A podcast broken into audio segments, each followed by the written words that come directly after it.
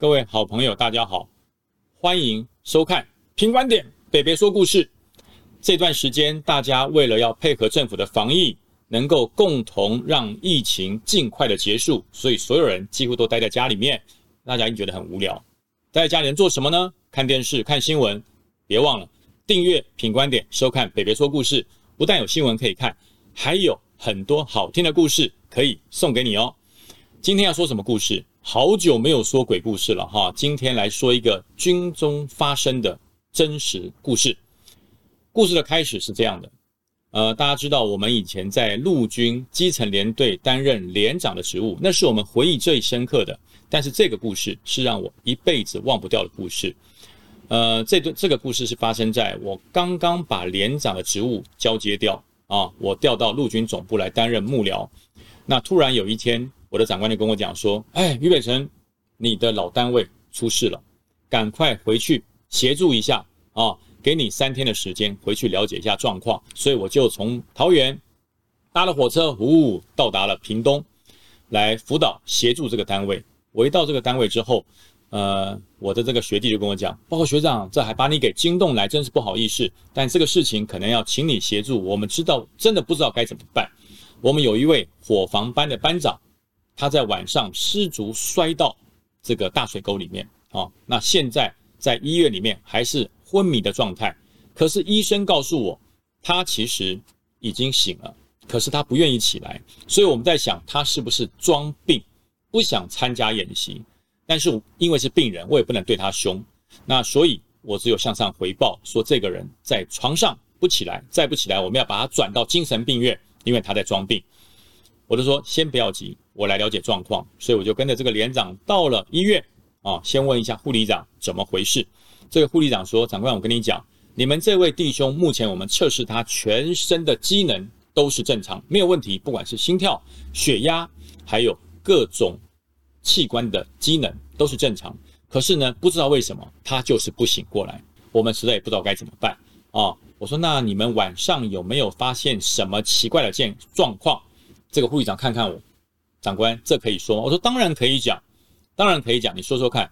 他说，嗯，我们的值班的同仁告诉我，你们这位班长晚上十二点会自己坐起来，闭着眼睛向床的右边喃喃自语，不知道在说什么，好像旁边有一个人在跟他讲话一样。那大概讲完十分钟，他就躺下了，就躺下去了，就没有再起来。然后早上我们赶过去看，他仍然是昏迷中，没有起床。没有醒过来的迹象，所以我们真的不知道该怎么办。那我说好，我说我到现场去看一看，所以我就到了现场看看这个弟兄，说：“哎，弟兄，我是老连长，有什么状况跟我说，我帮你做主。”这个弟兄依然不理我，非常非常深沉的昏迷中，完全没有任何假装的迹象。那这时候我就心里想，会不会真的有鬼怪啊？会不会真的有鬼怪？呃，我就跟护理长讲说，护理长。你们的监视器有没有声音？他说：“长官，监视器没有声音，监视器只有影像。”我说：“那可不可以麻烦你们一件事？”他说：“什么事？在病床旁边放一个录音机，把它打开，我想听听看有什么声音。”所以这时候他就在班长的旁边放了一台录音机，从晚上就寝就把它打开。隔天我们再到医院去。我说：“昨天晚上有没有坐起来？”他说：“有。”十二点整，班长又坐起来了。啊，然后呢，也是一样，向右边喃喃自语，不知道说什么。我就说好，我就把录音机打开，啊，把这录音机打开，开始把 play 键按下去，开始放声音，用非常含糊笼统的口气说：“嗯，阿伯，你来了哦，可是我现在没办法帮你，诶，我真的没有办法帮你，诶，哦，那你要去找别人帮啊，我没有办法帮你，逼我也没用啊，我现在身体很累啊，我没有办法帮你啊。”哦，你不要逼我嘛，我没有办法帮你啊，啊，你就你就自己想办法了，我没有办法帮你，啊，你逼我也没有用啊，好啦好啦，轰，又躺下去了，就听到这样，我说呃，我说这样子好，副理长，你们都离开，我再听一遍，我自己再听一遍这个录音带，护理长说好啊，那长官你就再听一遍，我就跟福尔摩斯一样啊，把录音机按下去，play 按下去，把声音调到最大声。然后把耳机戴上，全神贯注来听，到底他讲什么？这个对话，因为我戴了耳机，全神贯注，声音放大之后，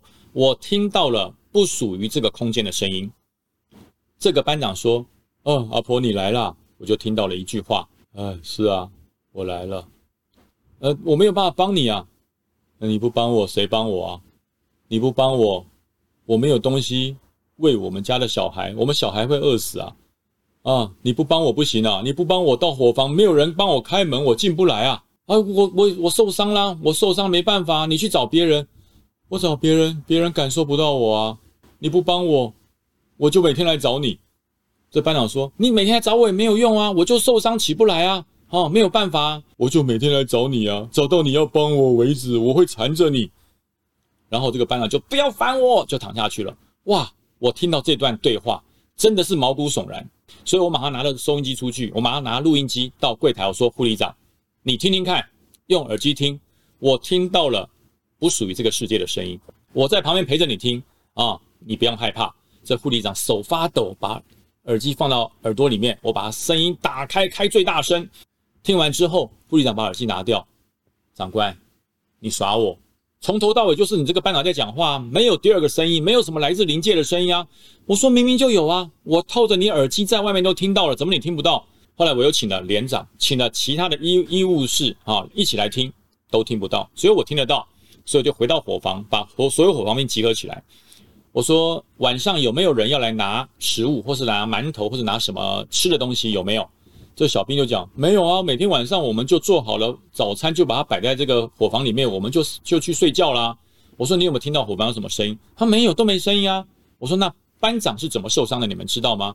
他说班长说每天晚上都要去检查伙房啊，所以说他都是检查完伙房之后才会回来睡觉。那至于说班长做了什么，我们不知道。我说那班长为什么会摔到？旁边那个大水沟里面去，他班长好像是那天晚上说有人来偷东西，所以他把门锁起来了。锁起来之后他就摔下去了。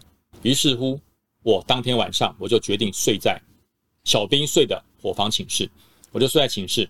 到了十二点整，我就到伙房去等这个偷东西的人来。啊，这时候十二点整一到啊，我就听到脚步声，哒哒哒。大有人进来了，紧接着听到了打开锅子的声音，哐，然后呢，拿的里面的食物，拿蛋，拿馒头，啪呲啪呲的声音。我这一看，果然有小偷，我立刻把我的手电筒打开一照，整个厨房一个人都没有，没有任何的人，没有任何的人啊！但是呢，我千真万确听到脚步声，听到了拿食物的声音，这时候我就大声的说话来壮胆。我说你听好啦，不管你是谁，这里是军队的伙房。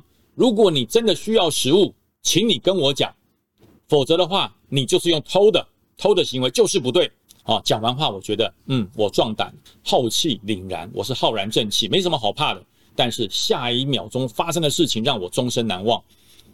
我的耳边就这么近，就这么近，就在我耳边传来了一句话：我需要食物。每天都要一份，你可以给我吗？非常清楚，就在我耳朵旁边的传来的声音啊！我全身的汗毛竖立啊！我全身汗毛竖立，真的那时候真的吓得腿都在发抖。我就大声的说：“你要什么？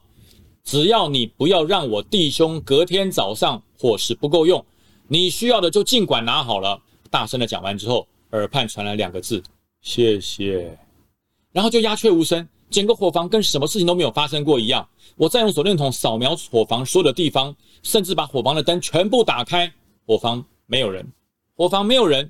我打开锅子，打开馒头的蒸笼，里面的馒头跟蛋一颗都没有少，一个馒头也没有少。我就觉得这是怎么回事啊？那但是呢，既然没有掉，那就算了。隔天早上吃早饭的时候，我就跟弟兄一起吃早饭啊，我就坐在连长的旁边。突然间，有个弟兄吃了一口茶叶蛋，哗，把它吐出来。我说：“哎，我说弟兄啊，不要浪费食物啊，怎么吃茶叶蛋吃了就丢就吐出来呢？”啊，他说：“鲍长官，这个蛋坏掉。”我说：“蛋坏掉了。”哦，突然间又有一个兵也把这个蛋哗吐出来，就两个啊，就这么两个人吐出来。我说：“来，茶叶蛋拿过来。”我就用刀子把它切一半啊，另外一半我拿来吃吃看。它不是坏掉了，它是变得跟塑胶蛋一样。没有任何味道，吃起来平淡无味，一点味道都没有。连长好奇的问我：“学长，发生什么事？这两颗蛋死人吃过了。”啊。如果你想了解怎么回事的话，我们等下吃完早餐之后，我们到训练场地的周围来看一看。鲍学长，到底什么事啊？我说没事，早上跟着我骑着脚踏车，我们到训场周围走一圈。我们才从伙房的后方脚踏车骑出去，不到一百公尺，就发现了在山边有一个坟墓，是一个非常老旧的坟墓，没有名字，上面杂草丛生，也没有人上香，也没有人给他贡品啊。但是呢，我无意间发现了一件事，就是在他坟墓旁边的小供桌上，居然有很多茶叶蛋剥剩下来的蛋壳。我就跟连长说：“连长找到答案了。”你们到这边来演习，少做了一件事，敦亲睦邻。连长说：“我有啊，我周围的所有的好朋友，我都已经去拜访过了，包含村长、乡长、里长，我都拜访过了，没有问题。”我说：“你还少拜访了一件事，就是冥界的朋友。这个老阿婆的坟墓在你们营区的旁边，没有人照顾，没有人理她，她当然会肚子饿啊。所以你要求火防兵，或是要求特定的政战文书，每天早上。”拿两颗茶叶蛋到他的坟墓前面一炷香，帮他祭拜一下，告诉他我们是国军的弟兄，来这个地方训练演习啊，这个这是一点我们的心意，请你保佑我们全营、全单位、全连啊，能够平安完成演习。这连长说：“好吧，学长您交代的我们就做，反正就两颗蛋而已嘛。”所以以后就每天就由正战公差拿两颗蛋。然后拿一炷香向上香离开，说也奇怪，三天的时间，我就在这里待了三天。第三天，医院就告诉我，班长醒过来了。我赶快到医院去看班长。我说：“哎，班长，好久不见啊！鲍亮，你怎么来了？”我说：“我来帮你处理事情啊。”我说：“你可以告诉我整个事情的由来吗？”他报报连长，跟你讲，因为晚上我常常会看到有人来偷我们的茶叶蛋。那天晚上我就狠了下心。我把所有门窗都上锁，然后呢，我拿着手电筒就在那边等他来。然后到了晚上，果然有一个老太太进到我们的伙房，要来拿我的茶叶蛋。我说你看得到？他说我看得到。所以我就拿着棒子，拿着手电筒追出去。啊，他即将要进到水沟旁边的时候。我就要扑过去阻止他，我怕老太太摔下去。谁知道我一扑空，我人就摔到水沟里了。我一直很担心老太太摔下去，我倒不是害怕她偷我的东西，她真的要两颗蛋，我给她就是了。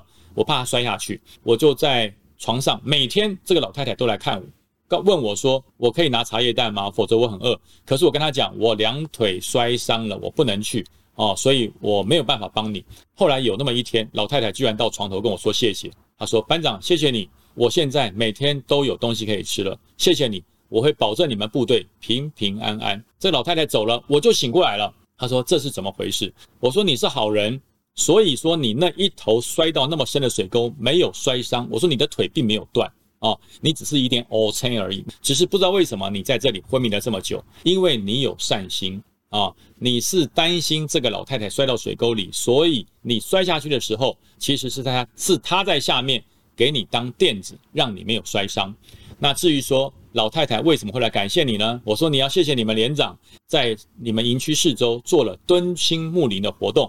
那至于这个邻居在哪里？我说等到你出院之后，你们的连长会带你去看。别忘了上一炷香，告诉他保护人民是国军的责任，不管是生的还是死。